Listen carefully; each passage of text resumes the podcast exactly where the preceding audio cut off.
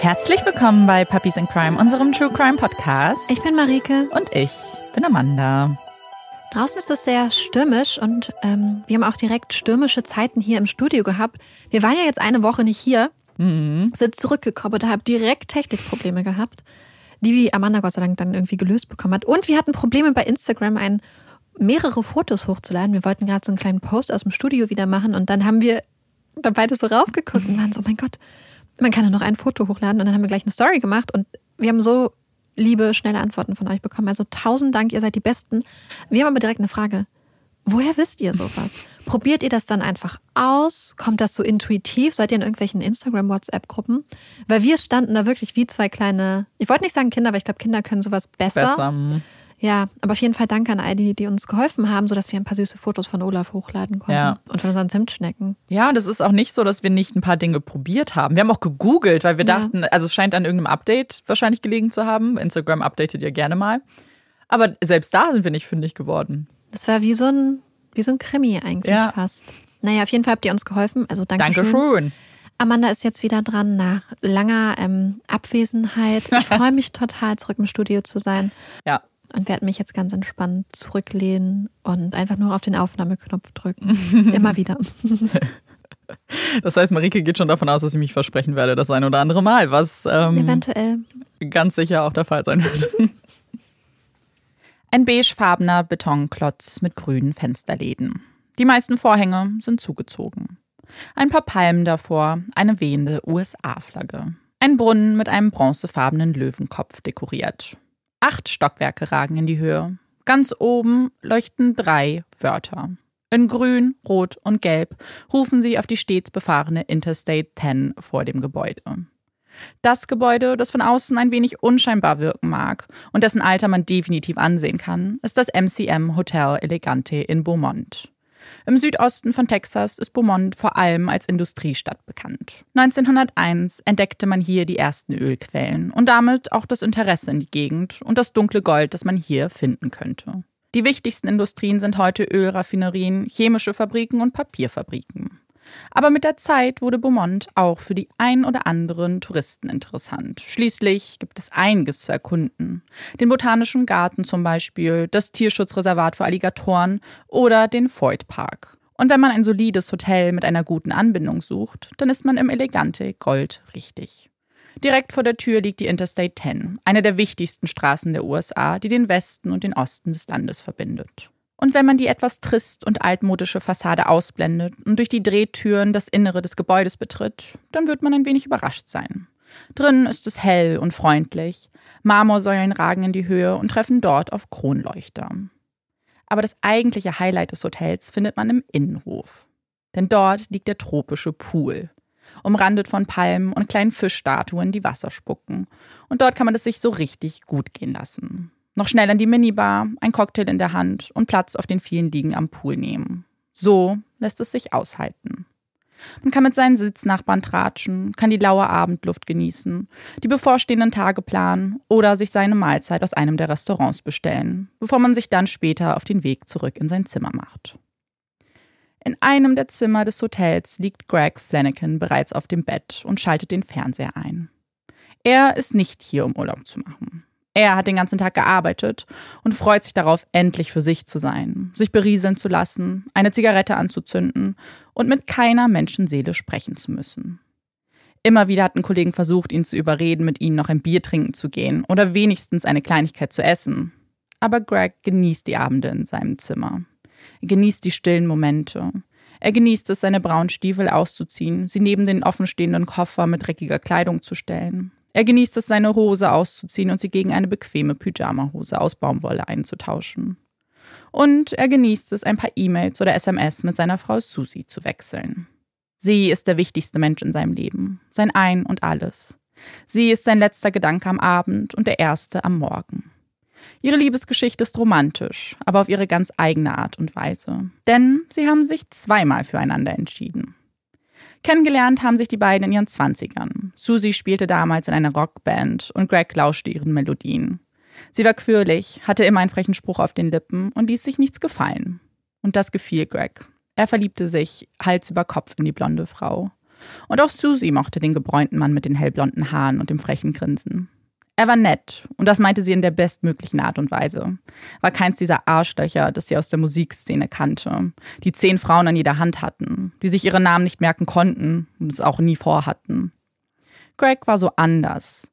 Er war liebevoll, romantisch, überlegte sich immer wieder kleine Überraschungen, um ihre Liebe am Leben zu halten. Vielleicht fehlte ihnen etwas. Vielleicht war es das Alter, vielleicht der Drang danach, nochmal etwas zu erleben, der sie dazu brachte, getrennte Wege zu gehen. Für viele, viele Jahre. Aber so richtig vergessen konnten sie einander nicht. Als Greg Susis Nummer auf seinem Handybildschirm sah, musste er schmunzeln. Er drückte auf den grünen Hörer und begrüßte sie mit den Worten: Ich habe darauf gewartet, dass du anrufst. Sie blickten nie mehr zurück. Es waren die beiden gegen den Rest der Welt. 15 Jahre sind sie jetzt verheiratet. Greg schmunzelt, als er auf seinen Laptop blickt und die E-Mail seiner Frau liest. Sie schlägt sich mit den Steuerangelegenheiten der Familie rum. Sie hasst Steuern. Er auch. Du schaffst das, Babe, tippt er vorsichtig, bevor er seinen Laptop zuklappt und die erste von vielen Zigaretten anzündet. Es ist eine blöde Eigenschaft, das weiß er. Und wenn er es mal vergisst, dann ist Susie die Erste, die ihn daran erinnert. Er macht keinen Sport, er isst zu viele Süßigkeiten, er raucht Kette. Das würde irgendwann sein Todesurteil bedeuten. Und auch das zweistündige Pendeln jede Woche nach Beaumont ist nur ein weiterer Bestandteil seines stresserfüllten Lifestyles. Aber was soll er sonst tun? Er ist der Geschäftsführer seines eigens gegründeten Unternehmens mit seinem Bruder. Sie verpachten Land an die Ölindustrie. Und wo könnte man das besser als in Beaumont? Dafür nimmt er die Anfahrt von Louisiana gerne in Kauf. Und es hätte ihn auch schlechter treffen können als im Elegante. Es ist ein gutes Hotel. Sein Zimmer ist großzügig geschnitten, das King-Size-Bett umrahmt mit einem massiven Bettrahmen aus dunklem Holz. Es ist bequem. Selbst der dunkelgrüne Teppichboden gefällt ihm. Es wirkt einfach etwas heimlicher und nicht so steril wie der helle Holzboden, den manch andere Zimmer im Hotel haben. Und als krönender Abschluss eine Klimaanlage. Ein absolutes Muss für Greg. Er hasst es, wenn die stickige Wärme Texas in das Zimmer kriecht. Er braucht es eiskalt. Jeden Abend, sobald er das Zimmer 348, sein Zuhause auf Zeit, betritt, dreht er sie auf das absolute Maximum und wartet, bis die kühle Luft um ihn herum wirbelt. So auch heute, am 15. September 2010. Der Fernseher flimmert und Gregs Blick folgt dem bunten Treiben. Heute ist es Tony Stark, der ihn von seinem Arbeitsalltag ablenken soll und etwas runterholen soll. Iron Man 2 ist erst dieses Jahr herausgekommen und ist die Fortsetzung des ersten Films, der von der selbstverliebten Ikone Tony Stark handelt. In diesem zweiten Film sieht man eine verletzlichere Seite von Tony. Man sieht Schwäche, körperliche und mentale. Man sieht Emotionen, natürlich immer getarnt unter dem selbstbewussten Auftreten, wie man es von einem Superhelden auch erwartet. Tony schwächelt, kümmert sich nicht um seine Gesundheit, verheimlicht es Pepper und bekommt am Ende die ultimative Lösung für sein Problem in Form eines Medikaments angeboten. Greg hat auch seine eigene Medizin gefunden. Er greift nach dem orange verpackten Schokoriegel neben ihm. Ein Reese's Crunch Bar. Schokolade und Erdnussbutter, umgeben von einer Schicht von kleinen knusprigen Bällchen. Dann noch eine Schicht Schokolade. Jap, das ist genau das, was er jetzt braucht. Er nimmt einen großen Biss der schokoladigen Köstlichkeit und legt sie wieder zur Seite und zündet sich seine nächste Zigarette an. Die wievielte? Er hatte aufgehört zu zählen. Währenddessen kommt es auf dem Bildschirm zum großen Showdown. Wird es Iron Man schaffen? Können er und die anderen die Welt retten? Oder wird ihm sein Lebensstil zum Verhängnis? Am Morgen des 16. September wählt eine aufgeregte Susie die Nummer von Gregs Büro. Er hatte sie heute Morgen nicht angerufen. Er rief sie jeden Morgen an, bevor er zur Arbeit ging. Jeden Morgen. Ohne Ausnahmen. Nur heute nicht. Und als Susie versuchte, ihn zu erreichen, ging er nicht ans Telefon. Irgendwas stimmte hier nicht. Da ist sie sich sicher. Und mit dieser Sorge ist Susi nicht allein. Als Gregs Kollegen mit Susi sprechen, erklären sie ihr, dass er heute Morgen nicht zur Arbeit erschienen ist. Wieder etwas, das so noch nie vorgekommen ist. Greg ist eine zuverlässige Haut. Er würde seine Kollegen und alle, die von ihm abhängig sind, nicht im Regen stehen lassen. Auch sie finden, dass das nichts Gutes bedeuten kann und haben zwei von ihnen bereits zu seinem Hotelzimmer geschickt, um nach dem Rechten zu sehen. Vielleicht ist ja alles ganz harmlos. Vielleicht hat er einfach verschlafen. Vielleicht ist er auch schon auf dem Weg zu ihnen. Vielleicht, vielleicht. Als sie aber vor dem Zimmer 348 stehen und an der Tür klopfen, erst ganz sachte, dann immer vehementer, regt sich im Zimmer nichts. Man hört kein Rascheln, keine Stimmen. Es herrscht komplette Stille. Wo ist Greg? Und warum kann ihn niemand erreichen? Der Concierge des Hotels zeigt sich hilfsbereit. Natürlich hilft er den beiden nach dem Rechten zu sehen. Mit dem Universalschlüssel ausgestattet, machen sie sich auf den Weg zum Zimmer ihres Chefs, um dort die Tür zu öffnen und sicherzugehen, dass alles okay ist. Es muss alles okay sein. Aber schon nachdem die Tür nur einen Spalt breit geöffnet wird, wird diese Hoffnung enttäuscht. Greg liegt nur wenige Zentimeter von der Tür entfernt auf dem Boden. Er liegt auf dem Bauch, sein Kopf zeigt in Richtung Tür. Fast so, als ob er gerade das Zimmer verlassen wollte. Seine Haut ist gräulich verfärbt. Greg ist tot. Eine Stunde nachdem die Tür geöffnet wurde und nun schreckliche Gewissheit herrscht, betritt Detective Apple das Zimmer 348. Er ist ein kleiner Mann mit gräulichen Haaren, die immer mit Gel zu einer Art Igelfrisur gestylt sind. Er ist Polizist durch und durch und brennt für seinen Job. Seine Frau ist ebenfalls Polizistin. Er war Mitglied des SWAT-Teams.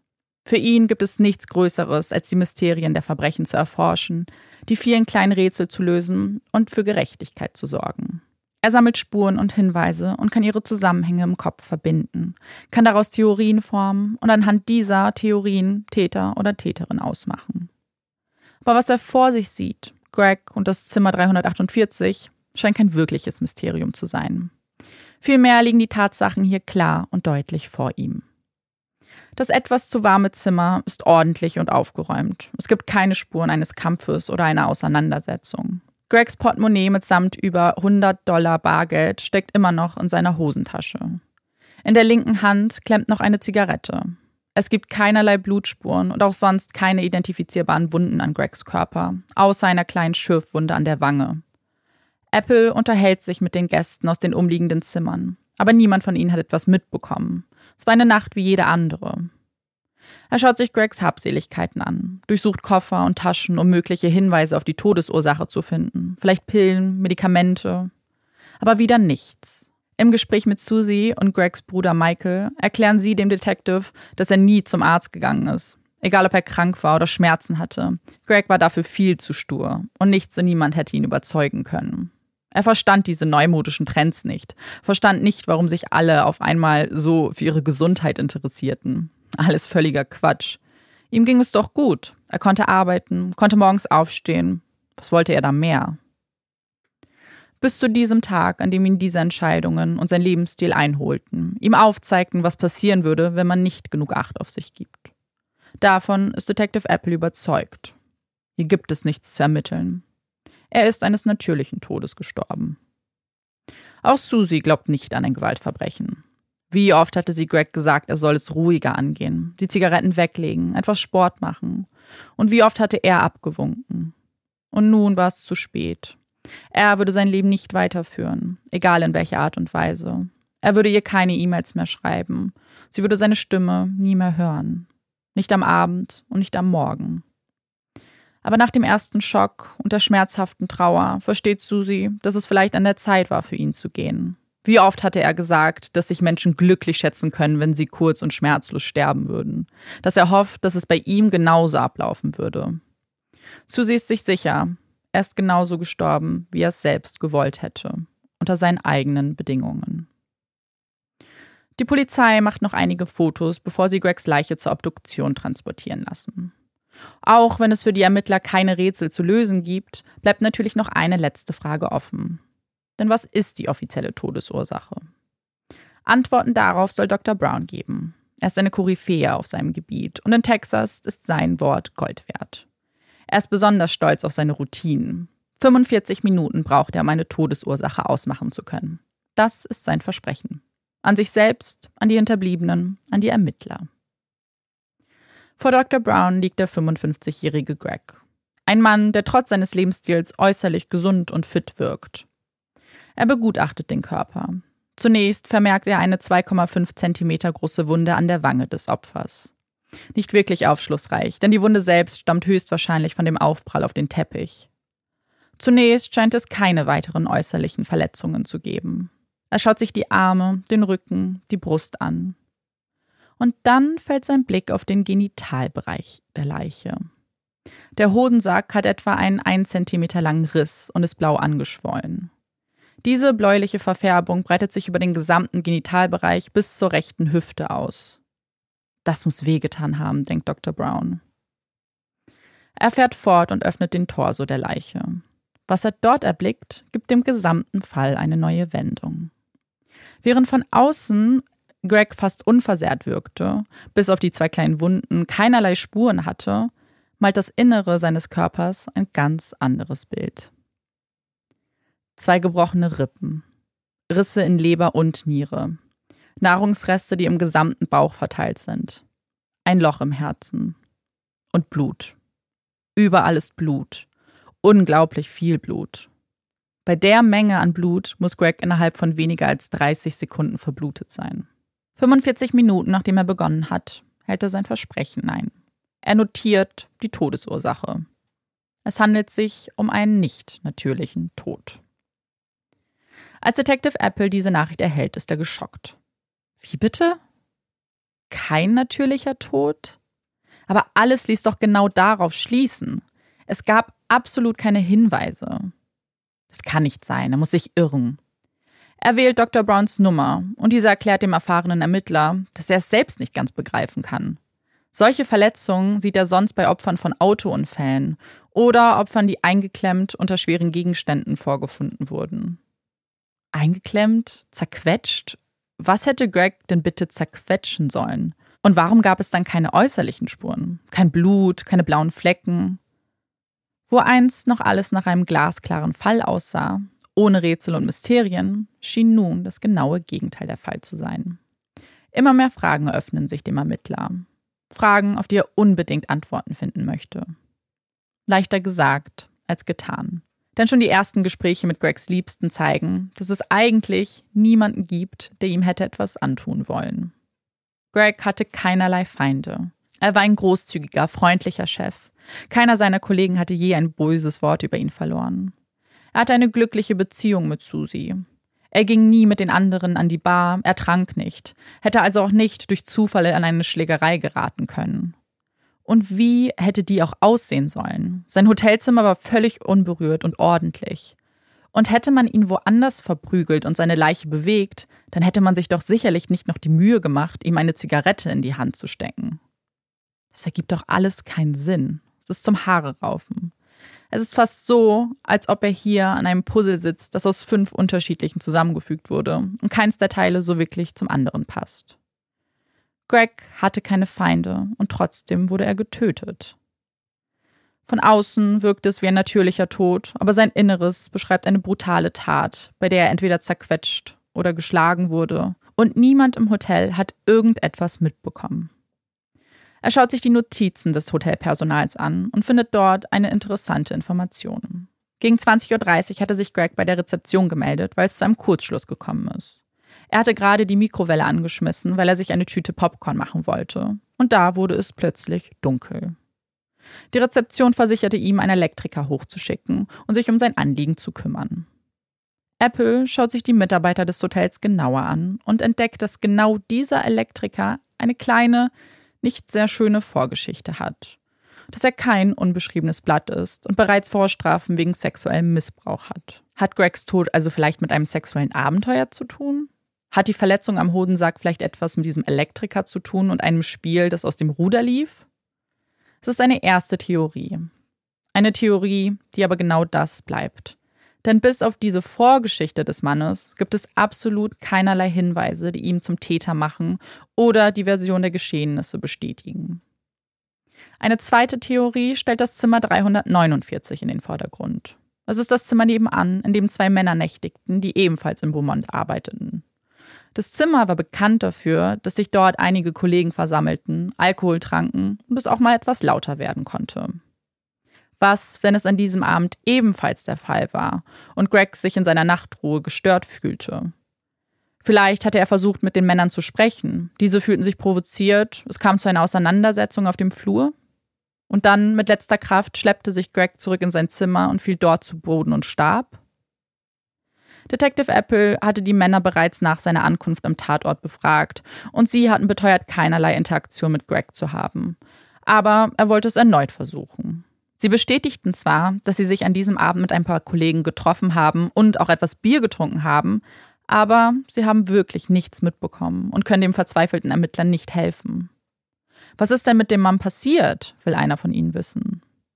Wenn ich das nur wüsste, erwidert Apple. Scheint so, als ob er von etwas Schwerem zerquetscht wurde. Die Männer sind überrascht. Was soll denn so schwer sein, einen erwachsenen Mann zu zerquetschen? Und was soll dieser mysteriöse Gegenstand überhaupt sein? Nichts im Zimmer selbst käme dafür in Frage. Wie auch Detective Apple können sie sich keinerlei Reim auf die Geschehnisse machen. Sechs Monate vergehen, ohne Spuren und ohne Hinweise. Er hatte es versucht, hatte in jede Richtung ermittelt, hatte sich in der Familie umgesehen, nach Lebensversicherungen gesucht, die ein Motiv darstellen, aber nichts. Auch eine 50.000 Dollar Belohnung, die Susie und ihre Familie für hilfreiche Hinweise geboten hatte, brachte keine neue Erkenntnisse. Sechs Monate nachdem Greg tot aufgefunden wurde, wird seine Akte geschlossen und auf einen der vielen mit Staub bedeckten Cold Case Stapel gelegt. Ken Brennan schwingt seinen Golfschläger, als er das Vibrieren seines Handys vernimmt.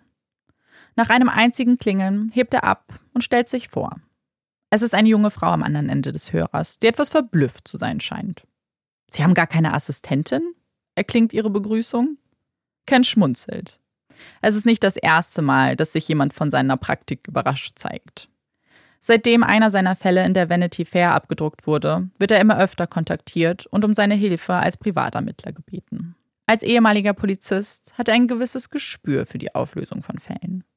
Aber im Gegensatz zu seiner früheren Tätigkeit kann er sich seine Fälle nun frei aussuchen, kann selbst entscheiden, ob er Interesse hat, bei der Aufklärung zu helfen oder nicht. Und um das einschätzen zu können, möchte er mit dem Betroffenen direkten Kontakt, nicht über eine Assistentin oder sonstige Dritte. Er will die Stimmen derjenigen hören, denen er helfen soll, möchte ihre Emotionen spüren, möchte ein Gefühl dafür bekommen, ob es sich lohnt, sich dort einzumischen. Als er Susies Geschichte lauscht und noch auf dem Golfplatz von dem mysteriösen Tod ihres Mannes hört, ist sein Interesse geweckt.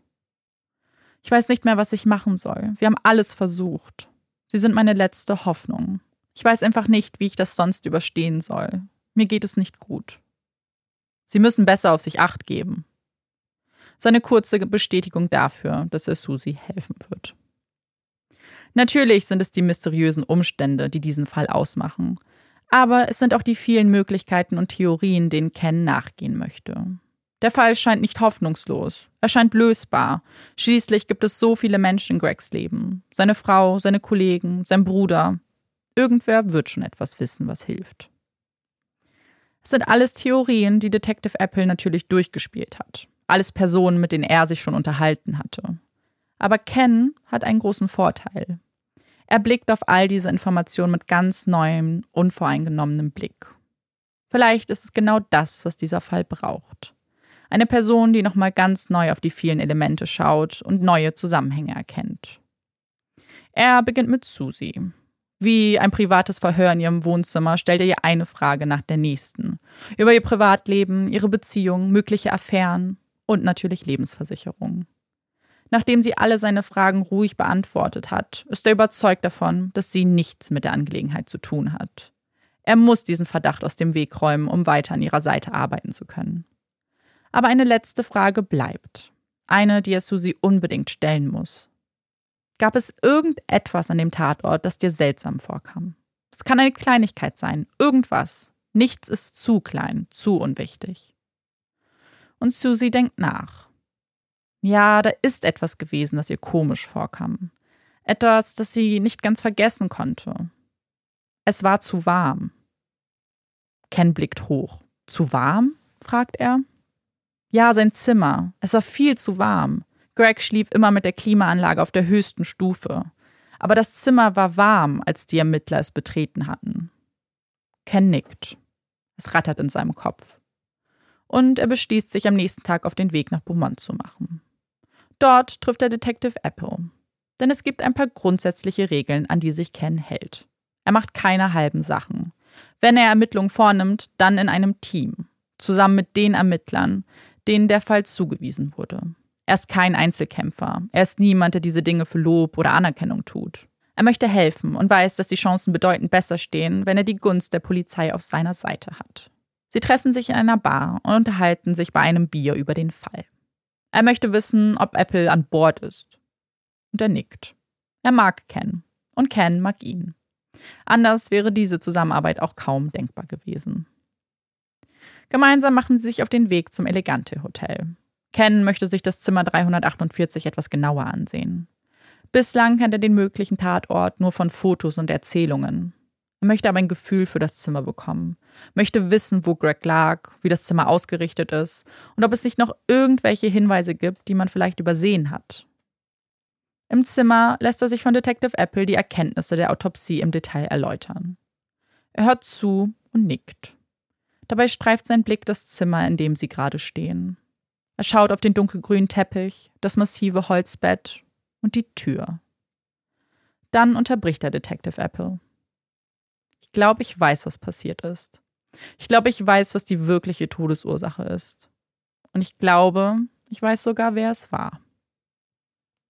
Ach komm schon, erwidert Detective Apple. Doch glaub mir, ich muss nur noch einmal mit Susie sprechen. Ich muss mir da was bestätigen lassen. Er hält das Telefon in einer Hand und wartet ungeduldig, bis Susies Stimme erklingt. Er hat keine Zeit für unnötiges Geplänkel, er kommt direkt zum Punkt. War dein Mann Rechts- oder Linkshänder?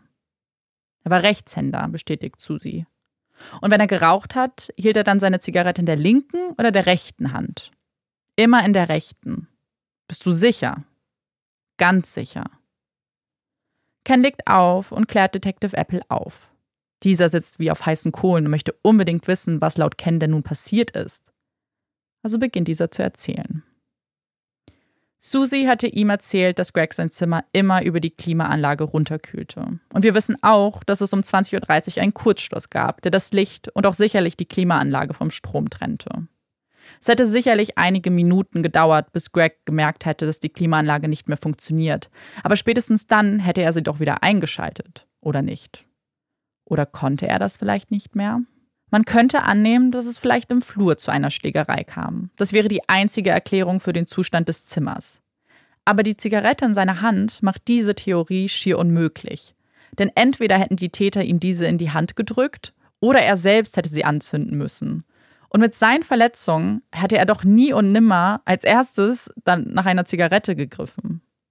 Es ist also viel wahrscheinlicher, dass er sich die Zigarette nahm, bevor es zu dem Vorfall kam. Aber warum hielt er sie dann in der linken Hand, wenn er doch Rechtshänder war und auch sonst seine Zigaretten immer in der rechten Hand hielt? Dafür gibt es nur einen einzigen Grund. Weil er seine rechte Hand für etwas anderes gebraucht hatte. Zum Beispiel, um die Tür zu öffnen. Er ist also vielleicht aufgestanden, zur Tür gegangen und wollte diese dann mit der rechten Hand öffnen. Und in diesen wenigen Sekunden, in dem kurzen Weg zwischen Bett und Tür, muss es passiert sein. Ken weiß, wie absurd das alles klingt. Er weiß, dass es noch keinen Sinn ergibt. Denn laut dieser Theorie muss Greg in seinem Zimmer gestorben sein. In einem Zimmer, in dem es absolut keinerlei Hinweise darauf gibt, dass da irgendjemand sonst war. Aber auch wenn niemand dort war, dann braucht er jemanden, der zumindest nah dran war.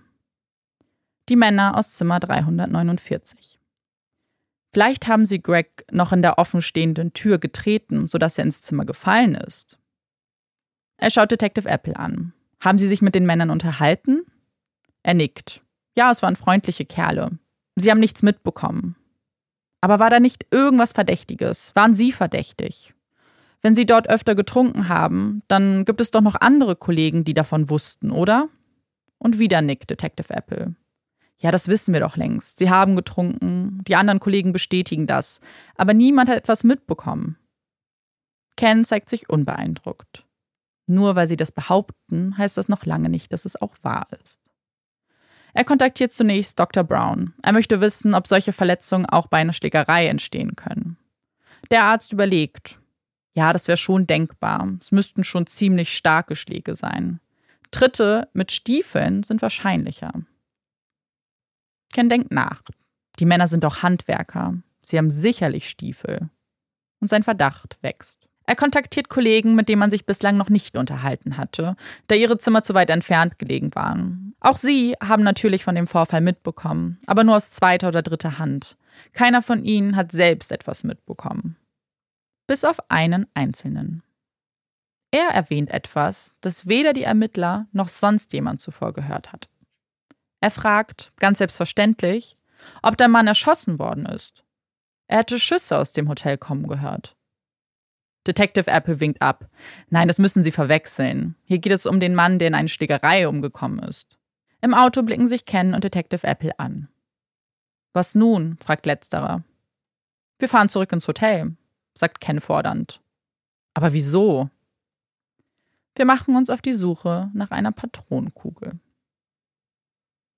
Er versteht die Welt nicht mehr. Warum denn das? Aber er hatte gelernt, dass Ken, wenn er erst einmal von einer Idee überzeugt ist, davon nicht mehr abzukriegen ist. Also stellen sie das Zimmer 348 gemeinsam auf den Kopf. Sie suchen auf dem Boden, verrücken Möbel und suchen in der hintersten Ecke des Zimmers. Sie finden jedoch nichts. Ken schaut sich die Wände des Hotels an. Was wäre, wenn. Er tastet sich vorsichtig zur Tür und findet dort eine Delle in der Wand. Könnte es sein, er beendet diesen Gedanken, als er feststellt, dass diese Delle wahrscheinlich von dem Türknauf stammt und bloß eine der vielen Spuren des Alters des Hotels ist. Aber dann greift er nach dem Türknauf, öffnet die Tür so weit wie möglich und stellt fest, dass es nicht passt. Die Delle ist weiter rechts. Woher stammt sie also? Und hat er mit seinem Verdacht vielleicht recht? Er muss es herausfinden. Los, komm, wir müssen in das Zimmer nebenan. Ich muss wissen, wie es dort aussieht. Und was er dort vorfindet, ist wie das eine kleine Puzzleteil, das sie die ganze Zeit vermisst haben. Ein Stückchen, das man in der Box vergessen hatte und sie es nun endlich gefunden haben. In der Wand in Zimmer 349 ist ein kleines, kreisrundes Loch. Gefüllt mit einer rosafarbenen Substanz, die sich später als Zahnpasta herausstellen würde. Er misst die Höhe des Lochs und eilt in das nebenliegende Zimmer. Es passt, haargenau ein kleines Loch von Zimmer 349 ins Zimmer 348. Ein Loch, durch das eine Patronenkugel spielend leicht passt. Sie entfernen die Zahnpasta, schnappen sich einen Laserpointer und verfolgen den roten Strahl. Er zeigt genau auf das Bett, in dem Greg gelegen hat. Ken schaut Detective Apple an. Er wurde erschossen. Aber wie kann das sein? Hätte so etwas bei einer Obduktion nicht auffallen müssen? Als Dr. Brown mit diesem Verdacht konfrontiert wird, vertritt er eine klare Meinung. Nein, es ist unmöglich. Er wurde nicht erschossen. Auf gar keinen Fall. Was anderes hätte Ken auch nicht erwartet. Schließlich konfrontiert er hier einen Arzt mit dem Verdacht, dass seine gesamte Obduktion fehlerhaft war und er ein riesiges Detail übersehen hatte. Für einen Arzt wie Dr. Brown geradezu ein persönlicher Angriff. Und es gibt noch einen Grund, warum es schwer werden würde, Dr. Brown zu einer anderen Aussage zu bewegen. Eine zweite Obduktion ist nicht mehr möglich, da Gregs Leiche eingeäschert wurde. Und zusammen mit ihm auch eine mögliche Patronenkugel. Es bleiben also nur die Fotos, die während der Obduktion gemacht wurden, nur die Notizen und der Arzt, der diese gemacht hat. Ihr wollt mir weismachen, dass er erschossen wurde? Okay, ich sag es euch nochmal. Nein, er wurde nicht erschossen. Dr. Brown schmunzelt dabei ein wenig. Okay, Doc, lass uns nur noch mal die Fotos zusammen anschauen. Mehr möchten wir gar nicht. Ein Foto nach dem anderen legen sie auf den silbernen Tisch vor sich. Was ist das? Die Leber. Und das? Seine Gedärme. Ken ist sich sicher. Eine Kugel ist durch seinen Hodensack in seinen Körper gedrungen und hat dabei die Organe lebensbedrohlich verletzt. Könnten diese Verletzungen von einem Schuss stammen? Ja, in der Theorie schon, aber das ist nicht der Fall. Er zeigt auf das nächste Foto. Und diese Verletzung? Ja, grundsätzlich, aber auch hier, das könnte ebenso von einem Schlag kommen. Ken lässt sich nicht aus der Ruhe bringen. Er greift zu dem Foto des Herzens. Und Ken schreit auf. Und das hier, Doc? Das ist doch ein Loch. Dr. Brown versucht zu erklären, dass es bei bestimmten Stellen im Körper, wenn Kraft auf diese ausgeübt wird, zu solchen Verletzungen kommen kann. Das ist nicht ungewöhnlich. Und Ken ist fassungslos. Doc, das ist ein verdammtes Einschussloch. Dr. Brown wird still. Er starrt das Foto erneut an und schluckt. Ja, das ist ein Einschussloch. Es herrscht Stille. Keiner traut sich etwas zu sagen, bis Dr. Brown selbst das Schweigen unterbricht. Die Medien werden mich in der Luft zerreißen deswegen. Es ist Ende Mai 2011, als Ken und Detective Apple mit Tim Steinmetz sprechen. Er und Lance Müller haben sich das Zimmer 349 geteilt. Alles nur Routine, hatte man ihnen zugesichert. Sie hatten dann nur ein paar letzte Fragen an ihn. Er fühlte sich sicher vor dem Gespräch. Vielleicht war er etwas verwundert, warum diese Männer bis nach Wisconsin gereist sind, um mit ihm zu sprechen. Sie begrüßen einander freundlich, nehmen Platz und Ken versichert ihm erneut, dass das alles nur Routine ist. Es gibt keinen Grund dafür, nervös zu sein. Er soll ihnen lediglich von dem 15. September 2010 berichten. Alles, was er weiß. Ob er irgendwas mitbekommen hat. Es tut ihm leid, sagt Tim, aber leider hat er wirklich nichts mitbekommen. Sie haben nur am nächsten Tag mitbekommen, dass ein Mann gestorben ist. Aber sie haben gar keine Geräusche gehört. Keine Schlägerei, keine Bewegung, nichts. Okay, Dankeschön. Das war's schon. Das war's? fragt Tim. Dafür seid ihr den ganzen Weg gekommen? Die Männer vor ihm nicken. Sie brauchen lediglich noch eine Unterschrift unter seine Aussage. Er soll sich alles noch einmal durchlesen. Schließlich soll die Aussage ja korrekt sein. Er lässt ein paar kleine Änderungen vornehmen und setzt dann seine Unterschrift unter das Dokument. Ein Polizist fungiert dabei als Zeuge. Tim steht auf. Das war's doch jetzt, oder? Eine Sekunde noch, erwidert Ken. Das war's, bevor du dich dazu entschieden hast, dieses Dokument zu unterzeichnen. Denn jetzt hast du ein Problem. Er setzt sich wieder. Wir wissen, was passiert ist. Möchtest du genau wie Lance ins Gefängnis kommen? Tim schluckt. Wieso kommt Lance ins Gefängnis? Warum komme ich ins Gefängnis? Du hast eben eine Falschaussage getroffen, erklärt Ken in einem zu rauen Ton. Detective Apple fügt etwas sanfter hinzu. Tim, wir kennen die Wahrheit. Wir wissen, dass du einen Freund schützen willst. Und das ist sehr nobel von dir. Aber das ist es nicht wert. Wirklich nicht. Also sag uns doch einfach, was wirklich passiert ist. Und Tim beginnt zu erzählen. Zusammen mit ihrem Kollegen Trent haben Tim und Lance auf ihrem Zimmer ein Bier getrunken. Und irgendwann bat Lance Trent darum, zu seinem Wagen zu gehen und seine Flasche Whisky und eine Pistole zu holen. Schon etwas angeschwipst, kam ihm diese Bitte scheinbar nicht besonders seltsam vor. Wieder im Zimmer angekommen, begann Lance mit der Waffe herumzuspielen. Er sicherte und entsicherte sie, zeigte auf seine Kollegen, machte ein paar makabere Witze. Erst hielt er die Waffe auf Tim gerichtet, der sich auf den Boden warf und einige Beleidigungen an Lance Kopf warf.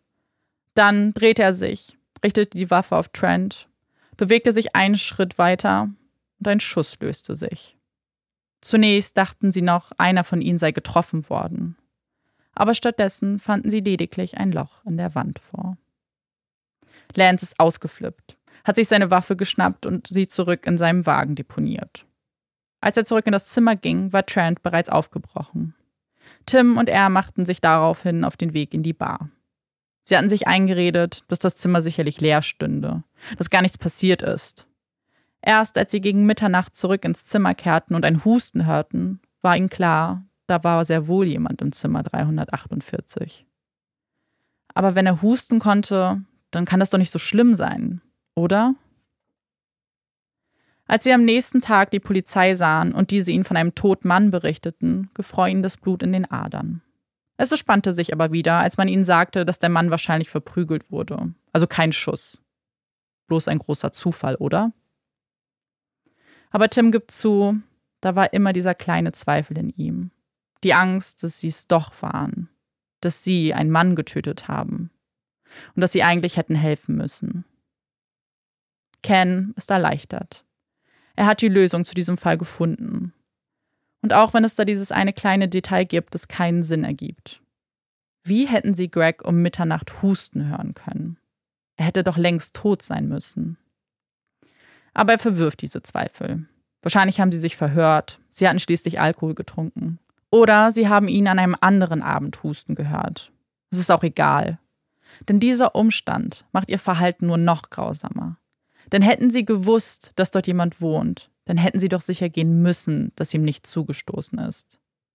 Und vor allem ist es egal, weil alles andere passt und endlich einen Sinn ergibt. Aber eine allerletzte Sache möchten sie noch von Tim. Er soll Lance kontaktieren, verkabelt natürlich. Er soll ihm von dem Gespräch der Ermittler erzählen und ihn vorbereiten. Und es verläuft wie erwartet. Lance macht keinen Hehl daraus, was an diesem Abend passiert ist. Er fragt Tim, warum er den Ermittlern die Wahrheit gesagt hat, warum er von dem Schuss erzählt hat. Sie wussten es doch längst, antwortet Tim darauf. Er hatte keine Wahl. Lance kann es nicht glauben, kann nicht glauben, dass der Schuss wirklich die Todesursache war. Man hatte doch immer von einer Schlägerei gesprochen. Warum war es jetzt plötzlich ein Schuss? Das hätte man doch in den Nachrichten erwähnt, oder? Minutenlang lässt er seiner Verzweiflung freien Lauf. Wie geht's dir jetzt? fragt der Tim. Wie soll's mir schon gehen? Ich muss jetzt erstmal ein paar Bier trinken. Ich auch, erwidert Lance. Kein leeres Versprechen, wie sich später zeigen würde, als ein betrunkener Lance bei Ken anruft und sich mit ihm unterhalten möchte. Er möchte sein Statement abgeben. Aber Ken unterbricht ihn. Du hast getrunken. Hol dir einfach einen Anwalt. Und das tut er. Zusammen mit seinem Anwalt geht er einen No-Contest-Plea ein. Er bestreitet die Vorwürfe der fahrlässigen Tötung nicht. Es liegt nun also an dem Richter allein, ein Urteil zu fällen. Und seine Urteilsbegründung beginnt mit einem Schlag in die Magengrube vieler Beteiligter. Man könnte diesen schrecklichen Vorfall als Unfall deklarieren. Es ist ein Satz, der unglaublich wirkt. Denn ist es wirklich ein Unfall, wenn ein betrunkener Mann mit einer Waffe herumspielt und damit das Leben der Menschen um sich herum gefährdet? Ja, wenn sich beim Wegräumen der Waffe ein Schuss löst und dieser vielleicht jemanden trifft, dann mag es ein Unfall sein. Aber diese Situation war höchst gefährlich. Und ganz sicher kein harmloser Unfall. Und er hatte sich dazu entschieden, nicht zu helfen, nicht an die Tür zu klopfen, um sicherzugehen, dass nichts passiert ist. Stattdessen entschied er sich, die Waffe zu verstecken und nichts von dem Vorfall zu erzählen. Wenn er wirklich dachte, dass es nicht seine Schuld sei, dass das alles ein großer Zufall ist, warum erzählte er niemandem davon? Warum versteckte er seine Waffe? Er hat es darauf abgesehen, dass niemand jemals von diesem Vorfall erfahren würde, dass er nicht erwischt wird. Denn wäre er von sich aus auf die Ermittler zugegangen, hätte ihm von dem Vorfall berichtet, dann wäre er wahrscheinlich freigekommen das Ganze wäre als Unfall durchgegangen. Denn in Texas sind diese Art von Unfällen nicht unüblich und werden strafrechtlich so gut wie nie verfolgt. Aber Ken hätte das nicht zugelassen. Er wollte nicht zulassen, dass dieser Vorfall einer von ihnen wird, ein einfacher Unfall. Zu jedem Treffen der Anwälte ist er gekommen. Jeden Plea-Deal fand er nicht akzeptabel. Und deswegen ist es jetzt an dem Richter zu entscheiden dem Richter, der mit diesem Satz seine Begründung eröffnet. Sie jedoch weiterführt mit einer Liste von Dingen, die Lance hätte tun können, um diesen Fall aufzuklären und Greg helfen zu können. Er hatte sich entschieden, nichts davon zu tun.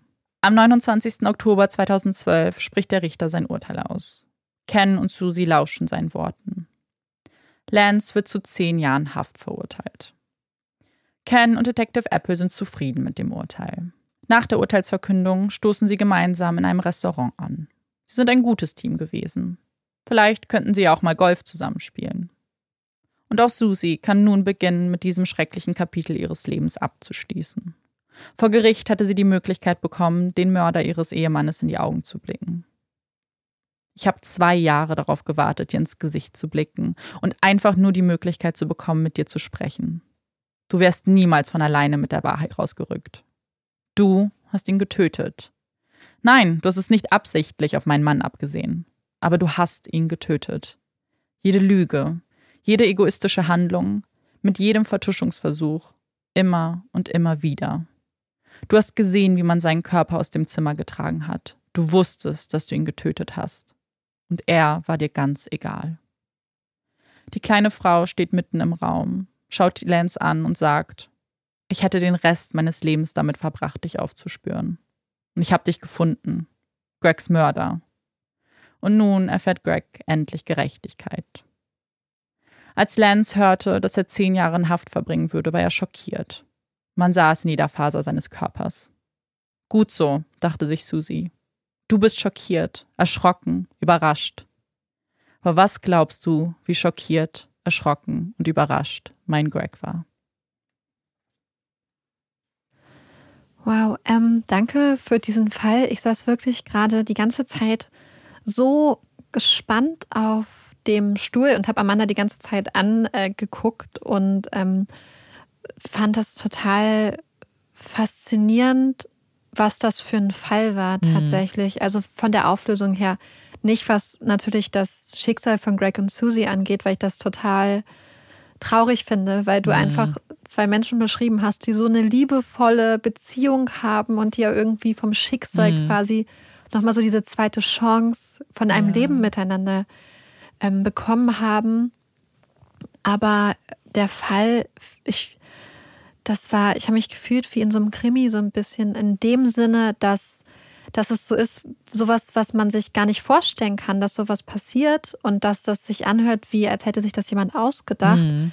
aber letzten Endes ja einfach nur wieder mal demonstriert, wie gefährlich Schusswaffen ja. sind und dass das nichts ist, was man einfach haben sollte und dürfte und und dass es halt gerade in den USA viel strenger reguliert werden muss und dass es einfach nichts ist, was man zum Spielen nimmt oder, oder einfach was man so besitzen dürfte, weil es einfach Gegenstände sind, die das Ziel haben und die dafür gebaut sind, um Menschen oder in, ja, ja. Um Lebewesen zu töten. Ja, genau das, weil ich habe es ja äh, gesagt in dem ähm, Text, dass wenn, also die, die, das Urteil am Ende ist eigentlich viel mehr für die Handlungen, die nach diesem Schuss passiert sind. Weil ja. es ist wirklich so, hätte er einfach in dem Moment vielleicht sogar schon die Polizei gerufen oder irgendwas, dann wäre er wahrscheinlich freigekommen, weil das eben als Unfall gilt. Und gerade in Texas ist es wohl ein ziemlich großes Problem und was, ja, so eine Grauzone, weil es ist nicht legal gewesen. Also seine Waffe hat er nicht legal besessen. Und trotzdem ist man sich sicher, dass da ja gar keine Konsequenzen gekommen wären, ja. nur jetzt, was diesen Aspekt angeht. Und wie du sagst, das sind Schusswaffen. Es ist einfach extremst gefährlich, wie man ja hier sieht. Und mhm. vor allem geht es hier um andere Menschenleben, nicht um ja. dich selber. Du gefährdest ja hier die Leute um dich herum und auch du, er hat hier jemanden getötet, der nichts damit zu tun hat. Und, und vor allem, sie haben die Möglichkeit in Betracht gezogen, dass das passiert ja. ist. Ja. Das finde ich so krass, weil ich, ich glaube, man könnte schon, wenn sie jetzt gesagt hätten, ach, ups, ist daneben gegangen, ist wahrscheinlich ins Bad oder irgendwas. Ja. Und, aber sie sind ja davon ausgegangen, dass die Möglichkeit besteht, dass jemand anderes davon getroffen wurde. Ja.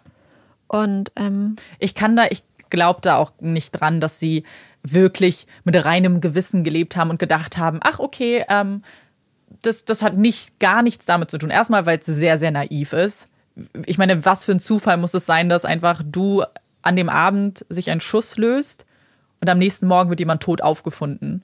In dem Zimmer. In dem Zimmer, genau. Ja, in die Richtung der Schuss ging. Und vor allem, wenn du dir so sicher warst, dann hättest du doch das der Polizei sagen können. Dann hätte man doch gleich gesagt, ach so, ja, ähm, da war auch was mit dem Schuss, aber scheinbar ist das ja nicht die Todesursache, aber wir wollten es euch einfach sagen, damit ihr es wisst. Die wussten, dass da irgendwas hm. nicht passt. Ja.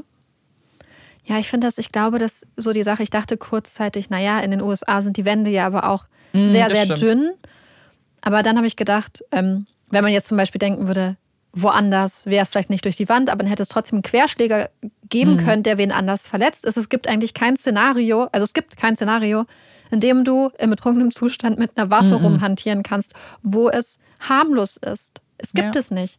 Weil egal wo du bist, wenn du im Wald bist und du denkst, ich schieße auf den Baum und du schießt daneben ja. und da ist jemand mit dem Hund gerade spazieren oder, oder irgendein Mensch gerade unterwegs. Wenn du in einem Haus bist, es kann sich immer. Ja, genau, das ist es. Es ist. Wenn ich darüber nachdenke, wie schlecht das reguliert ist, wird mhm. mir immer ganz anders, weil ich einfach so denke, so, ähm, ich weiß, dass wenn wir, also als ich als Kind in den USA waren, dass ich oder meine Eltern uns da zum Beispiel ganz anders behandelt haben als mhm. in anderen Ländern, weil sie einfach wussten, dass einfach, dass da Leute Waffen dabei haben. Ja. Und dass es einfach so viel gefährlicher ist als, als an den Orten, wo wir davor waren. Und ähm, also gerade in den Gegenden, wo wir unterwegs waren. Und ich weiß, dass ich das als Kind, das Land deswegen für mich, ich weiß, ganz mhm. viele andere haben ganz andere Erfahrungen damit gemacht, als sehr viel bedrückender irgendwie wahrgenommen mhm. habe, weil ich diese Sache immer im Hinterkopf hatte. Aber das ist es, es ist ja nicht nur das die Menschen Waffen besitzen dürfen, sondern es hat ja scheinbar Auswirkungen auf die Art, mit Waffen umzugehen, weil es so normal ist, weil es so Normalität ist, dass Menschen Waffen haben. Das also Entschuldigung, wenn stell dir mal vor, wir sind hier nehmen auf und du sagst, ach, äh, ich habe da eine Flasche Whisky im Auto. Ach, und bring meine Waffe mit. Weil wofür? In genau. Was machen, also genau, was willst du da machen? Und dass das, das nicht mal hinterfragt wird, dass man sagt, äh, Entschuldigung, nee, lieber ja. nicht, sondern ach so, ja klar, mache ich. Wobei, was ich halt auch glaube, ist, dass es halt wirklich, wie du sagst, dieser Umgang ist, dass es so ein mhm. gesellschaftliches Problem ist, dass es, glaube ich, massivst auch unterschätzt wird und ist mir insofern irgendwie leid tut auf gewisse Art und Weise, auch wenn natürlich, ähm, er hatte ja eine, also Lenz hatte ja eine illegale Waffe, ja. hast du ja genau. gesagt. Ähm, dass man dann, wenn man ihm jetzt wirklich unterstellt, dass sie wirklich nichts Böses damit wollten, mhm. dass das natürlich ein ganz krasser das, man, man wünscht es auch niemandem. Egal mhm. wie, wie doof und fahrlässig du mit deiner Waffe umgehst, wünscht man sich, dass du trotzdem immer das Glück hast, dass kein Mensch dabei zu Schaden kommt. Weil man wünscht niemandem ja. die in Anführungsstrichen Lektion, dass dabei dann ein anderer Mensch stirbt. Ja. Und das ist natürlich dann einfach so. Ja, ich genau. hätte mir genau. gewünscht, dass, also ich finde das Urteil finde ich deswegen eigentlich auch ganz gut, weil es ja diese Gefahr auch mhm. aufzeigt und gesagt hat, wenn du das hast, hast du auch noch weitergehende Verpflichtungen. Und auch, ich wünsche mir einfach, dass einfach anerkannt wird, was für eine Gefahr. Und das ist ja teilweise so. Es ist ja, ich glaube, das Gefühl, dass die USA da so gespalten mhm. sind zwischen den Leuten, die ganz stark auf ihr Recht ähm, auf Waffen, Waffen, Waffen pochen ja. und den Leuten, die einfach anerkennen, was das für eine ähm, absurde Regelung einfach ist. Ja, weil solche Vorfälle, ich meine natürlich in der Art und Weise des Falles und dass es hier ja auch wirklich ein paar unglückliche Umstände gibt. Das ist ja auch faktisch so, aber es ist nun jetzt nicht einer von wenigen Fällen. Es gibt so viele Unfälle jedes Jahr durch Waffen, den Menschen irgendwie nicht immer sterben, Kinder. aber ja, oder genau. Und das ist nichts, was man dann vielleicht äh, unter den Teppich kehren kann, weil es eine Ausnahme ist. Hm. Das, also dafür ja. passiert es zu oft. Ich glaube, da ist halt einfach ganz, also ich habe das Gefühl, dass es halt ganz viel auch ähm, dann halt wirklich einfach mit der Lobbyarbeit mhm. zu tun hat und mit diesem ganzen. Ja, total. Mit dieser Einstellung einfach dazu. Was ich ähm, ganz interessant fand und was ich, äh, wo ich so ein bisschen schmunzeln musste, ist, als du gesagt hast, dass Ken sich den Fall an, des Falls mhm. angenommen hat und dann gesagt hat, ich arbeite nicht alleine, ich arbeite mit den ja. Detectives des Falls, dann dachte ich so, wow, wenn jetzt jemand zu mir kommt und sagt, hey, ich möchte deinen Fall machen, du arbeitest mhm. jetzt mit mir, würde ich mich so bevormundet fühlen. Ja. Ich glaube, er hatte, also ich finde grundsätzlich ist das eine total tolle Herangehensweise als Privatdetektiv, weil du dadurch ja erstmal ganz viel Zugang hast und wirklich mit den richtigen Quellen arbeiten kannst und glaube ich wahrscheinlich auch mit einer der einzigen Arten, wie du effektiv arbeiten ja. kannst. Aber diese Aussage spricht schon von sehr viel ähm, er ist schon sehr überzeugt dann von seinen ja. Fähigkeiten, was in diesem Fall ja auch gezeigt hat, dass es super war, dass Susi ihn angerufen hat. Aber da musste ich so ein bisschen schmunzeln. Weißt du, was ich meinst? ja, total. Ich arbeite mit den Detectives zusammen. Und hm, haben die gar nichts anderes zu tun? Ja, und vor allem, ich finde, es ist die einzig richtige Herangehensweise, weil ich finde, wenn man manchmal so von Privatermittlern liest, dann hat man schon das mhm. Gefühl, sehr viele machen eben so ihr Ding und mhm. machen das alleine. Und natürlich ist es sehr, sehr viel produktiver, wenn du. Wenn es möglich ist. Genau, wenn es irgendwie möglich ist. Und ich bin überzeugt davon, dass das auch nicht immer gut ankommt. Also das, mhm. das war jetzt, und das hatte, ähm, es gibt meine Hauptquelle ist ein, äh, auch ein Artikel der Vanity Fair. Die haben nämlich jetzt den zweiten dann äh, mhm. äh, rausgebracht von, ähm, von und mit Ken. Und da sind so ein paar ja, Dialoge, hat er niedergeschrieben zwischen ihm und Detective Apple. Und er, hat, er meinte selber auch, hätte das nicht funktioniert, wär, wären sie in dieser Bar irgendwie nicht ähm, zusammengekommen. Ja, zusammengekommen und hätten sich nicht gut verstanden und hätten das Gefühl gehabt, nee, er will hier in meinem Revier äh, rumschnüffeln, dann hätte er das nicht gemacht und dann hätte er vielleicht den Fall auch so gar nicht angenommen. Ja. Weil es für ihn ja eben so eine grundsätzliche Regel ist, dass es natürlich auch Erfolg bringen soll. Und ja. Ich finde, das ist aber, das, ich finde, das spricht total für Detective Apple, dass mhm. er sagt, obwohl wir den Fall oder die Akte erstmal geschlossen haben, ja. sie zu den Code Cases gepackt haben. Weil es ist natürlich noch eine Überprüfung deiner Arbeit ja. durch eine externe Person.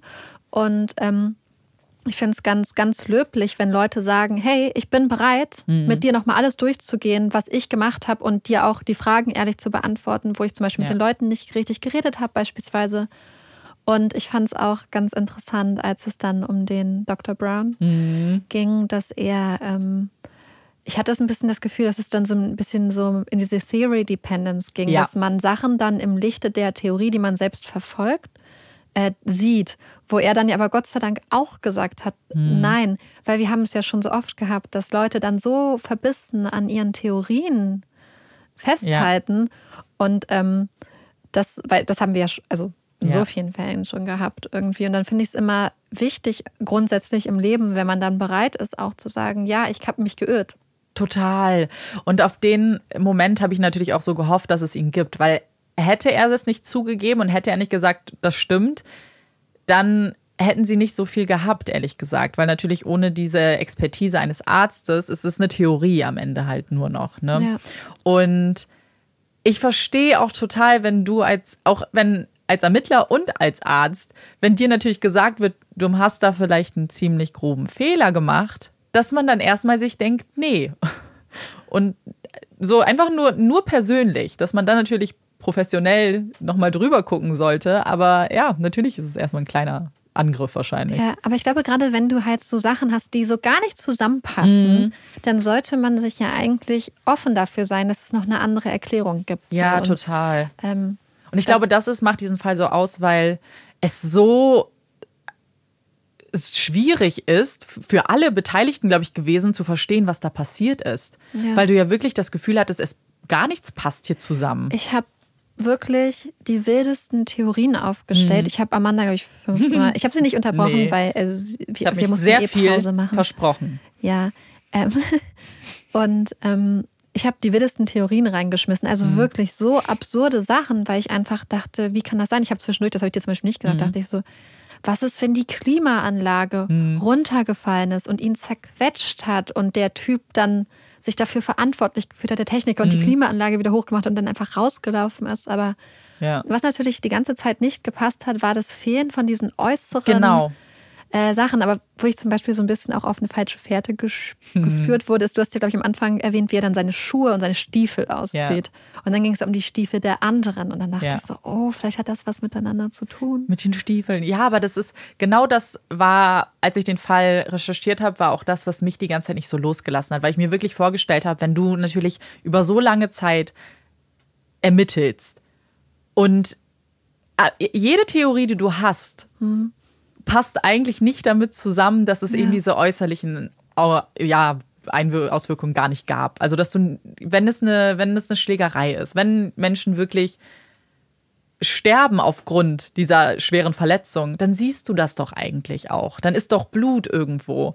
Und das alles war so, war halt im Inneren, was du halt von außen halt nicht sehen kannst als. Ja. Also.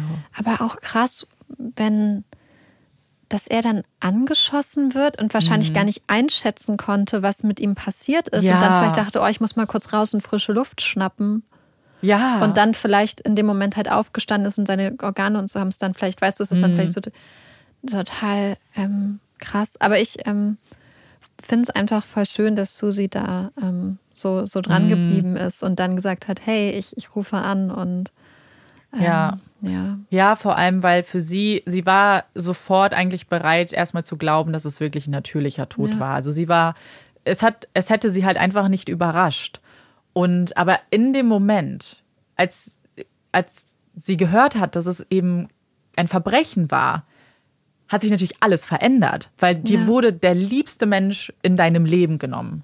Und du willst natürlich wissen, wer. Du willst doch mit irgendwie diesem Moment, den sie dann hatte im Gerichtssaal. Ich glaube, dass so viele den wahrscheinlich auch brauchen für sich selber, da einfach zu gucken, zu sehen, wer das ist. Und entweder man sagt jetzt was wie sie oder einfach nur die Gewissheit zu haben, dass, ja, Auch was passiert ist, weil es Genau. war ja so mysteriös. Und ich glaube, es ist auch recht wichtig für sie dann zu wissen, dass das, was sie gesagt hat, dass er keine Feinde hat, dass Mhm. niemand ihm was Böses will, auch erstmal stimmt. Ja. Weil ganz oft ist es in solchen Fällen ja so, dass Leute sagen, nee, da gibt es keine Feinde und so, dann ist aber doch irgendwas oder dass irgendein Leben oder irgendein Aspekt Mhm. vom Leben, was die Leute dann vielleicht nicht kennen oder geheim gehalten haben. Und so hat sich ja bestätigt, dass Susi wirklich wusste, was los ist in seinem Leben. Mhm. Ja. Und dass da wirklich niemand ist und dass er wirklich ihr Greg ist. Wahrscheinlich so, wie sie Genau. das halt der Polizei gesagt hat. Ja.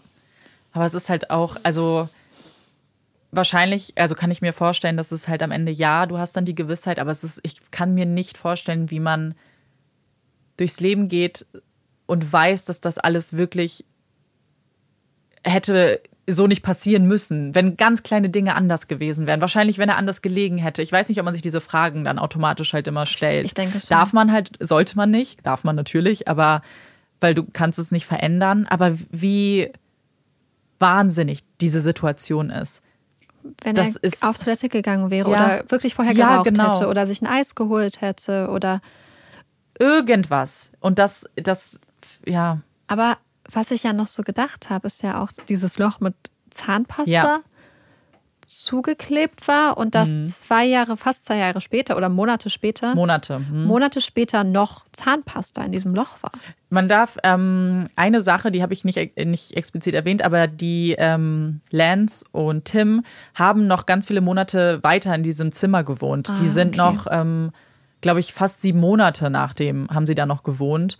Ähm, das heißt, es hat auch faktisch ja niemand gesehen. Sie haben es ja selber gestopft mit dieser Zahnpasta und danach hätte man dann was sehen können, wo ich auch verstehe, dass aber natürlich ein Hotelier oder vielleicht hat es auch niemand gesehen. Kann ja auch sein. Ich meine, wie. War ja ein bisschen heruntergekommen. Genau, vielleicht. es ist ein älteres Haus und man guckt dann wahrscheinlich auch nicht so viel an die Wände und ähm, ja, aber trotzdem, ja.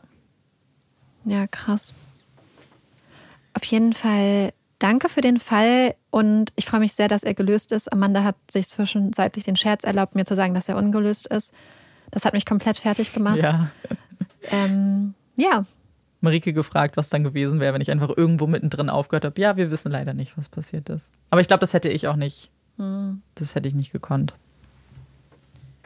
Und damit wir etwas aufatmen können, kommt jetzt unsere Puppy Break. Yay! Ich wollte eine, ich wollte eine wirkliche Puppy Break machen. Dann hat Amanda mir gesagt, dass wir die Puppy Break schon hatten. Der Punkt ist dann also gekommen. Wobei ich noch ein paar Special extra äh, Fakten rausgesucht hatte, aber ja, das Thema ist jetzt abgeschlossen. Und deswegen habe ich gedacht, wir kehren zurück zu unseren lieben Freunden, den Kängurus. Und zwar ist es ja so, dass Menschen eine Lieblingshand haben. Amanda ist Rechtshänderin, ich bin Linkshänderin und auch Kängurus haben eine bevorzugte Hand. Und zwar, die meisten sind Linkshänder und Linkshänderinnen Wahnsinn. was ich sehr interessant finde. Und zwar ist es so, dass sie ähm, immer eine Lieblingshand haben, die auch für 95 Prozent der Aufgaben wohl so benutzen. Und es wirkt so, als hätten die Hände auch unterschiedliche Stärken, wofür sie benutzt werden. So ist es so, dass die meisten Kängurus die linke Hand benutzen für Präzisionsaufgaben und die rechte für Stärke und da, wo sie Kraft brauchen. Dieser Fakt ist übrigens geklaut von Treehugger. Das ist eine Nachhaltigkeitsseite, der ich sehr lange folge und die ich euch empfehlen kann. Auf jeden Fall fand ich das sehr interessant, denn es hat mich an mich erinnert. Denn ich schreibe mit der linken Hand, mache fast alles mit links. Auch Tennis spielen, also den Schläger halten, aber ich werfe mit rechts. Das ist, ich weiß nicht wieso, ich kann nicht mit links werfen. Ja, ich bin da leider wirklich nicht so gar nicht begabt. Ich mache eigentlich alles mit rechts. Richtig langweilig. Ja. Ja, wir haben da ja auch schon mal mit den äh, Katzen drüber geredet, dass die ja auch äh, Lieblingspfötchen haben. Und noch eine spannende Sache, so zum Beispiel hat man ja früher gedacht, dass diese Tatsache, dass es eine präferierte Hand gibt, eine Sache ist, die so Primaten eigen ist. Aber die Tatsache, dass das bei Kängurus auch beobachtet wird, lässt Forscher eher darauf schließen, dass es vielleicht mit der Tatsache zu tun hat, dass diese Lebewesen auf zwei Beinen gehen. Und dass es eine Sache ist, die sich evolutionär entwickelt hat in dem Moment, in dem die Lebewesen auf zwei Beinen gelaufen sind. Weiß man natürlich nicht, ist natürlich eine spannende Theorie. Vielleicht wird sich das ja irgendwann äh, noch, äh, noch mehr Research dann zeigen, dass das so ist oder auch nicht. Kommen wir jetzt zu unserer nächsten Rubrik und zwar unseren Empfehlungen. Marike hat ihre Empfehlung auf ihrem Schoß. was, was hast du denn da mitgebracht? Ja, ich habe ähm, ein Buch mitgebracht und ich habe es deswegen dabei, A, weil ich es Amanda zeigen wollte, weil ich es so schön finde. Ja, und weil ich, ich weiß nicht, ob euch das bestimmt schon mal aufgefallen ist, ich finde es total schwer, Bücher zu empfehlen und so zusammenzufassen, was passiert, weil ich einerseits und auch bei Serien, ich will irgendwie gar nichts spoilern, aber gleichzeitig möchte ich schon so ein paar Sachen sagen, aber es fällt mir, ich finde es super schwer. Das ist so wie so in der Schule, wenn man so in drei Sätzen irgendwas zusammenfassen sollte. Auf jeden Fall, und ich bin jetzt, glaube ich, auch schon wieder ganz, ganz hinten ran und so die letzte, die auf den Zug aufspringt. Ich möchte euch das Buch Pachinko von Min Jin Lee empfehlen. Es ist ein Buch, was, ähm, wie erzähle ich das? Es ist eigentlich eine Familiensaga, die die Geschichte von verschiedenen Mitgliedern einer Familie beleuchtet.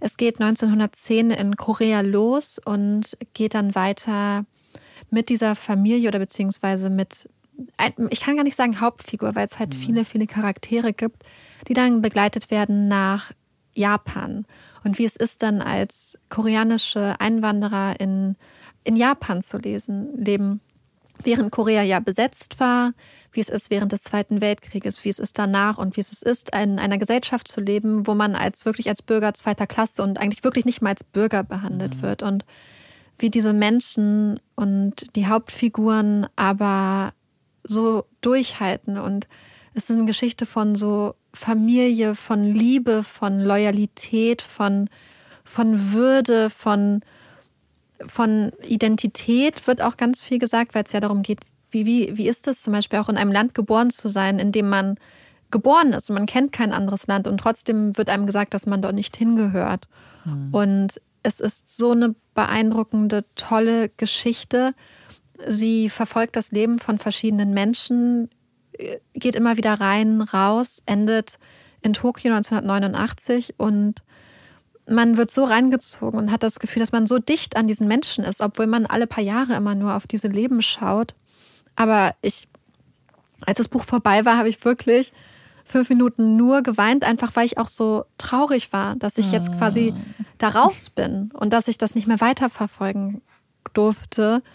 Und es ist so ein tolles Buch. Und ich finde, es ist eins von diesen Büchern, wo man sich wünscht, dass es im Deutschunterricht oder in der Schule auch vielleicht behandelt werden würde, weil es einfach so eine wichtige Geschichte auch erzählt. Und ähm, ja, deswegen, ich kann euch mhm. wirklich Pachinko Minjin Lee einfach nur ans Herz legen. Es ist total schön geschrieben. Es ist, man lernt voll viel. Es sind so solche Emotionen und solche Geschichten, die es überall auf der Welt gibt und in ganz vielen Familien irgendwie. Und deswegen, wenn ihr was lesen möchtet, was wirklich einfach so, so wertvoll und so toll ist, und ähm, dann würde ich euch das Buch wirklich ans Herz legen. Es hat mich so mitgerissen. Ja. ja. Und es ist so schön, Amanda. Es ist an. sehr, sehr schön. Das ja. kann ich zu 100 Prozent unterschreiben. Ja. Meine Empfehlung ist nicht so schön. Es ist ähm, eine Serie auf Netflix und viele von euch haben sie bestimmt schon gesehen. Sie war lange Zeit, glaube ich, bei ganz vielen auf der Startseite, als sie rausgekommen ist. Und zwar geht es um Kein Friede, den Toten. Was für ein unglaublich komischer Name. Ich, äh, es ist eine spanische Serie, die auf Spanisch El Innocent heißt und auf Englisch The Innocent. Wirklich, ich frage mich, wer das, äh, wer sich da immer hinsetzt und sich diese komischen Film Titelübersetzungen und Seriennamenübersetzungen äh, einfallen lässt. Aber es ist eine Serie, die ich äh, sehr spannend vor allem finde. Es ist eine Miniserie, hat acht Folgen und es behandelt, ja, Verbrechen. Es geht um einen Protagonisten, der jemanden auf einer Party umgebracht hat. Auch hier ist es eigentlich ein Unfall, eine Verkettung von Umständen und es geht so ein bisschen darum, um sein Leben, um ein paar Geheimnisse in seinem Leben, die rauskommen. Und ich möchte, also es ist einfach sehr, sehr spannend. Ihr werdet, guckt es euch an und ähm, dann wollt ihr am Ende auch unbedingt wissen, wie es ausgeht. Es ist von dem ähm, gleichen Autor wie auch Safe und The Stranger, Harlan Coben. Und ich finde, ich finde es eigentlich immer ganz spannend, was er so macht, ähm, mit Twists das Einzige, was ich vielleicht bei der Serie noch sagen wollen würde, weil Netflix ja keine Triggerwarnungen macht, es ist sehr, sehr blutig und sehr grafisch. Also wer da vielleicht Probleme hat, da würde ich dann nicht so sehr dazu raten, weil da war ich tatsächlich ein bisschen geschockt. Und ich bin sehr, sehr hart im Nehmen, aber manchmal musste ich so schon, hat es mich ja so ein bisschen geschaudert, wie grafisch es dann am Ende war. Vor allem lässt der Trailer das nicht erahnen, mm -mm. ne? Hm auch die Situation lassen es irgendwie nicht so super ahnen. Es überrascht einen schon ziemlich, mit welcher Brutalität da manche Charaktere vorgehen. Hm. Darf ich kurz was anmerken? Ja. Also ich stimme dir ja zu, mhm. dass deutsche Filme, Serien, mhm. Bücher oft ganz, ganz dumme Titel haben. Ja. Und dann fragst du, wer sich das ausdenkt. Und dann denke ich an uns beiden. Jeden Montagmorgen. Stimmt. Wo wir zusammen, nicht zusammensitzen, aber so am Telefon ja. verbunden sind und denken so, oh Gott, wie nennen wir die Folge? Okay, und dann, das weil das müssen wir euch jetzt mal erzählen, ja? Oh. Oh. Unsere Folgentitel sind nicht das Ergebnis eines langen, wohlüberlegten Prozesses, nope. sondern meistens so absolute Torschlusspanik, kurz ja. bevor wir die Folgen hochladen. Wir haben mittlerweile auch ganz viele Wörter, dann sind wir so, oh, das, weil wir zum Beispiel, wenn es dann ja. um, also um irgendwas geht, wir haben schon so viele allgemeingültige Wörter mhm. benutzt, dass wir jetzt immer sind so, wir, wir sollten jetzt was Spezifisches nehmen was, was wir nicht nochmal für eine andere Folge brauchen, dann heißt die Folge die Suche. Genau, wir eigentlich. Wir scheitern eigentlich immer wieder total. daran und wir werden bestimmt irgendwann, also wir haben jetzt schon das Problem seit genau, also seit Ewigkeiten eigentlich, dass uns keine Folgentitel mehr einfallen. Ja. Eigentlich wäre es mega gut, euch die Folge hören zu lassen, euch dann, dann, zu fragen, was ihr haltet, aber das ist ja ein bisschen zu spät dann. Leider. Ja, das ist es, genau. Aber ja, wir, wir strugglen da schon ziemlich jeden Montag aufs mhm. Neue mhm. mit und ähm, was dann bei rumkommt, ist, wie du gesagt hast, nicht ja. unbedingt etwas, was dann. Ja, deswegen ähm, waren es, glaube ich, manchmal auch so Leute, schreiben so, oh, mit dem Titel, mh, hm, da steckt nicht so viel. Nicht so viel hinter. Nicht so viel. Ja. Ah, wie oft wir einfach schon so einfach gesagt haben, ja, dann nehmen wir jetzt, dann nehmen wir jetzt, wir jetzt, ist jetzt auch egal. Ja. Und zum Abschluss gibt es natürlich, wie immer, unsere Hot Takes. Olaf, Olaf randaliert, ähm, uns ist gerade das Essen gebracht worden. Er ist ganz aufgeregt gerade. Vielleicht denkt er, dass was für ihn dabei ist. Mhm. Marike, was ist denn dein Hot Take? Willst du nicht anfangen? Ich kann anfangen. Ich habe ein Buch gelesen und das Buch hat mir mal wieder was bewusst gemacht, was ich eigentlich wusste, aber ich glaube, dass es ein Hot Take ist. Ich bin gespannt, was ihr sagt. Und zwar habe ich äh, Everything Everything gelesen und es ist ein Buch wo es ganz viele Besonderheiten gibt im Buch selbst. Und zwar gibt es ganz viele Chatverläufe und Briefe und so kleine Zeichnungen und Flugtickets, die abgebildet sind. Und ich liebe es. Ich liebe Bücher, in denen es so, ich weiß nicht, so unterschiedliche Stilmittel gibt. Ich weiß nicht, ob das das genau bezeichnet, aber wenn Tagebucheinträge, E-Mails, ich, ich finde das so toll. Ich, find, ich, ich könnte Bücher lesen, die nur aus sowas bestehen. Marike verdreht die Augen. Habe ich gar nicht. Marike ist so, sie denkt sich gerade, ich habe dir selten so wenig zugestimmt wie jetzt. Ich weiß es gar nicht so richtig. Also ich glaube nicht, dass ich das feiere. Also es kommt recht wenig vor in den Büchern, in denen ich hm. lese, wie sich das anhört. Ähm, ich, mm, Willst du mir sagen, du liest nicht so Kinderbücher? Nee, ich lese ja voll gerne. Das, das wäre ja, ja, eigentlich einer meiner Hot mal gewesen. Also ich finde, dass man öfters mal wieder ein Kinderbuch lesen soll, weil ich finde, die haben total was. Mhm. Ähm, aber, hm, nee, ich glaube, ich mag das nicht so gerne. Aber ich weiß es nicht. Aber es ist irgendwie so, hm, ich weiß nicht. Ich finde, das Lesen ist irgendwie anders. Ich habe ja, das Gefühl, es ist schneller. Ja, genau. ja, aber es aber ist ja so. Es ist doch voll. Man deswegen? Ja, man liest für das Erlebnis ja, und das, das Gefühl. Und für ja, manche ja. ist es ja dann. Ich weiß es nicht. Gibt aber ich, ich, will jetzt nicht, ich, vielleicht feiere ich das auch. ich glaube nicht, aber ich, ich, will jetzt gar nicht so eine krasse Meinung dazu haben. Gar keine Meinung. Naja, ich, ich will jetzt nichts Falsches sagen, weil stell dir mal vor, ich lese das jetzt. Ich glaube, so, ich habe eher so eine fest. neutrale Meinung dazu, dass ich es halt nicht feiere. Weißt du, was ich meine? Du bist neutral eingestellt, stört mhm. dich nicht und das, mhm. das Essen aber ich mag halt zum Beispiel Tagebucheinträge eigentlich voll gerne, wenn das mhm. ein Tagebuch ist. Wobei, ich habe jetzt gerade ein Buch gelesen, da waren immer Briefe zwischenzeitlich ja. so abgerückt, fand ich nicht so gut. Ja, dann bist du vielleicht doch kein Fan. Mhm. Gespannt, was ihr sagt. Ob ihr das, ob, wenn ihr, manchmal sieht man es ja, wenn man durch so ein Buch durchblättert, sieht man es ja dann meistens auch schon, ob es sowas gibt. Ist das, schreckt euch das dann eher ab oder findet ihr es sogar gut? Mhm. Gespannt, was ihr sagt. Ja, das ist sehr spannend. Ähm, was ist denn? Ich, ich denke immer noch darüber nach, weil ich das wirklich. Mh, naja. Ähm, weiter. Kannst du, kannst du mal in den nächsten ich, Folgen updaten, ob du Ich, ich wollte gerade sagen, ich warte einfach bist. mal, bis sowas wieder passiert. Ähm, ich habe einen Hot Take, der jetzt mal wieder was mit Essen zu tun hat. Ich habe gedacht, nachdem wir letzte hm. Woche was hatten, was nicht mit Essen zu tun hatte, kommt jetzt mal wieder was. Und zwar Tofu. Ich weiß, es gibt voll viele Sachen, weil ich finde, Tofu ist so, wenn's, gerade wenn es um so pflanzliche Ernährung und so geht, wird immer gesagt, ja, und dann isst du was, ein Block Tofu. Aber mhm ganz ehrlich, ich habe gestern einen halben Block geräucherten Tofu einfach so nebenbei weggesnackt, weil ich das, ich liebe geräucherten Tofu. Und ich mag auch Seidentofu, zum Beispiel auch gerade so in mhm. Suppe oder so, so Miso-Suppe oder so. Ja. Und ich mag diese Sachen voll gerne und ich finde Tofu ist so geil. Und ich finde, dass auch roher Tofu. Ich finde, der muss nicht mal gebraten sein, sondern man kann den auch roh wunderbar verarbeiten. Und ich finde, das ist so ein Geschenk. Mhm. Tofu. Und ich meine natürlich, es gibt auch so Tempeh und all diese Sachen, aber jetzt mal rein Tofu. Und ich finde, dass Tofu voll den schlechten Ruf zu Unrecht hat bei sehr vielen Leuten. Ja. Und ich glaube, für die Leute müsste man es halt richtig zubereiten. Und es gibt auch wirklich Tofu, der ist nicht geil, muss man auch so sagen. Aber ich finde grundsätzlich ist Tofu so geil. Und wirklich, wenn ich dann so, so Räuchertofu esse, denke ich so, boah, ist das lecker. Und ich liebe zum Beispiel auch gerade ähm, in asiatischen Gerichten gibt es einfach so guten Tofu oder auch so frittierter Tofu oder so. Mhm. Wie lecker ist das bitte? Ja. Ich habe neulich indisch auch gegessen, weil man kann ja zum Beispiel diesen indischen ähm, Käse, Panier Mhm. ganz gut auch mit Tofu ersetzen.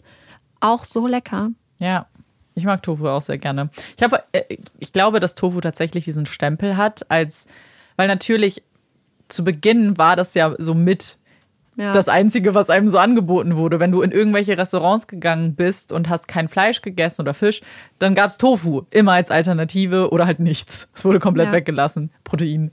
Ähm, und ich glaube, dass deswegen viele denken, ah, okay, es ist irgendwie langweilig, aber man kann, es ist sehr, sehr vielfältig und man kann sehr viel daraus machen. Und ich glaube, es steht und fällt halt wirklich mit der Zubereitung. ja. Weil und mit dem Grundmaterial. ja, genau, die Grundqualität hatte. Klar, wie bei jedem Produkt gibt es halt Qualitätsunterschiede und da muss man sich ein bisschen rumprobieren. Aber gerade jetzt, wo es sehr viel, sehr guten Tofu gibt, der auch nicht so teuer ist, Ja. gibt es da viel Möglichkeiten, um rumzuprobieren. Deswegen alle Tofu-Liebhaberinnen und Liebhaber da draußen, schreibt uns. Ich mag auch einfach die Konsistenz sehr gerne, muss ich Ja, sagen. und es sind so viele Konsistenzen, finde ich auch. Es gibt ja so viele unterschiedliche. Und Mhm. Ja. ich finde es einfach, ich feiere das einfach total. Ja, same. Ich Also, auch. und ich finde das Witzige ist, glaube ich, auch, dass wenn man zum Beispiel so, so Leute auch zu Besuch hat, die zum Beispiel Fleisch essen, Mhm. aber dann macht man irgendwas mit Räuchertofu und da steht einfach nur Räuchertofu drin, kann sich ja fast niemand dann, die Leute probieren das ja trotzdem dann Ja, roh. klar. Und dann denken sie so, oh, das ist ja ganz lecker eigentlich. Ist es auch. Ja. Bin ich auch. Bin gespannt, was ihr sagt. Gibt bestimmt ein paar Tofu-Hasser da draußen. Ich habe Ja, mich ja neulich sehr gefreut, dass rote Beete scheinbar wirklich ein richtiger Hotteig ist, weil scheinbar eine Leute wirklich rote Beete gar nicht mögen. Mhm. Mal schauen, wie es jetzt bei Tofu ist. Ich denke auch, das ist ein richtiger Hotteig. Ja, ich glaube auch. Bitte bestätigt mir das. Dann war es das aber auch für diese Folge. Ja. Nach unserer Pause. Wir sind wieder da. Wir haben ein langes Wochenende sogar fast noch vor uns, weil Montag ist ja frei. Mhm. Genau. Wenn ihr die Folge hört, ist gerade Pfingstmontag. Ich hoffe, ihr macht euch einen schönen Tag. Ich hoffe, ihr könnt den Tag genießen. Ja, die Leute, die arbeiten müssen, wir hoffen, dass unsere Folge vielleicht Genau, euch euch durch den Tag bringt. aufmuntert. Und wir freuen uns wie immer auf eure Nachrichten. Wir hoffen, die Folge hat euch gefallen und ihr hört uns auch beim nächsten Mal wieder zu. Ich bin Amanda Ich bin Marike. und das ist Puppies in Crime. Tschüss.